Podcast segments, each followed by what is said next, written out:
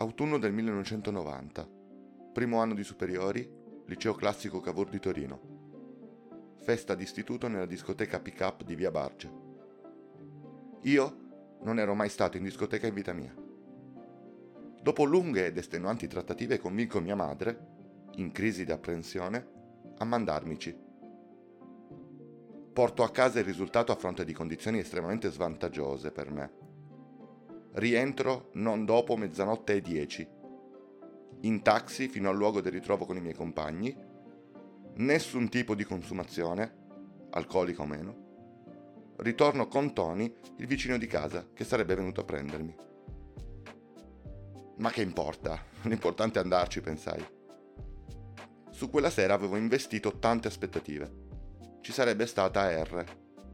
Splendida dea di quinta ginnasio, truccatissima e bionda, inavvicinabile.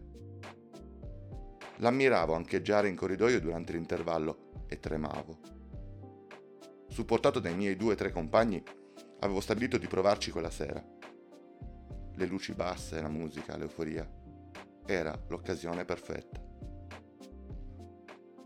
Ora, o mai più.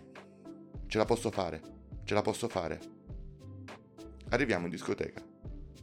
Paradiso. Il bar enorme, il DJ. Le luci, le balconate circolari sull'enorme pista da ballo. La notte che inizia. Avevo 14 anni. Si chiacchiera e scherza con i compagni, si ride. Ci si sente invincibili. Verso le 10 arriva R. Se a scuola mi sembrava l'essere vivente femminile più bello che avessi mai visto, quella sera in versione discoteca era qualcosa di strepitoso mi sembrava di sentire il suo profumo da 15 metri. I suoi ricci biondi tagliavano l'oscurità della sala, mandavano segnali che io solo sapevo decifrare. Gli amici iniziano. Quando vai? Dai, vai, muoviti, dai. Io tentenno. Sento il peso dell'impresa. Avevo pur sempre 14 anni, gli occhiali, i capelli a caschetto e i primi brufoli. La musica credo fossero i Roxette. Di colpo cambia. Parte un lento. Wind of Change degli Scorpions. Questo per dire che cosa si ascoltava in discoteca una volta.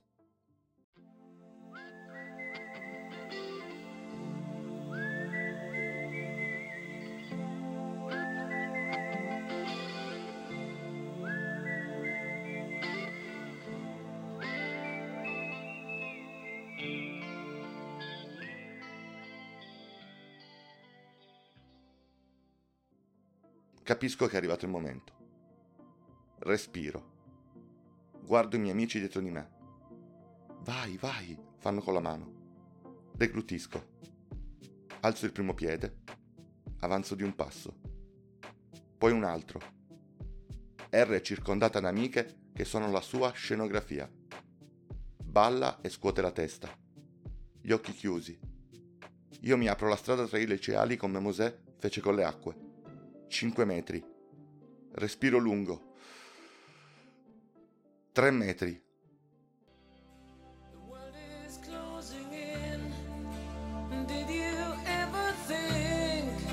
that we could be so close like brothers.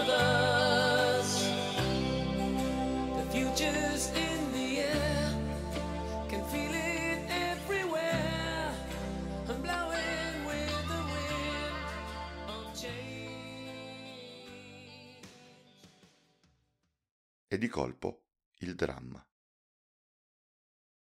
La musica si spegne una voce tonante dal microfono dice Vito Ferro al bar dell'ingresso. Lo vuole sua madre al telefono. In poco meno di un secondo ho un extra sistole al cuore. Le vene dei polsi si annodano, si accartocciano i polmoni, la gola si gonfia come per uno shock anafilattico. La pelle del volto si congela.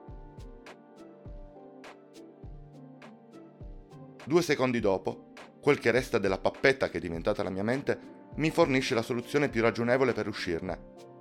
Fai finta di niente. R non sa come ti chiami. Tutti i liceali che ballano non sanno come ti chiami. Nessuno sa che sei tu. quello chiamato al telefono. Dalla madre in discoteca. Nessuno, eccetto i miei compagni. Sento, roboanti alle mie spalle, delle risate da iena, stridule, altissime, alcune gutturali, animalesche, risate incontrollabili da soffocare. Mi volto e li vedo disgraziati, che ridono e mi indicano. Mi si blocca la colonna vertebrale, dal collo al coccige. Per la prima volta scopro quanto sia pesante la vergogna, un masso che ti schiaccia. Chino il capo, giro i tacchi, salgo mestamente le scale che portano all'ingresso. Le risate di compagni lentamente sfumano. La mia adolescenza è finita prima ancora di iniziare. Vorrei scappare via, ma il vicino di casa verrà a prendermi solo tra qualche ora. Ormai, in prossimità del bancone bar, monta la rabbia. Il barista mi indica la cornetta appoggiata. Che c'è? urlo contro mia madre. Niente. Volevo solo sapere se stavi bene. Giuro, ha detto così. Solo quello. Questa è stata la mia prima uscita in discoteca.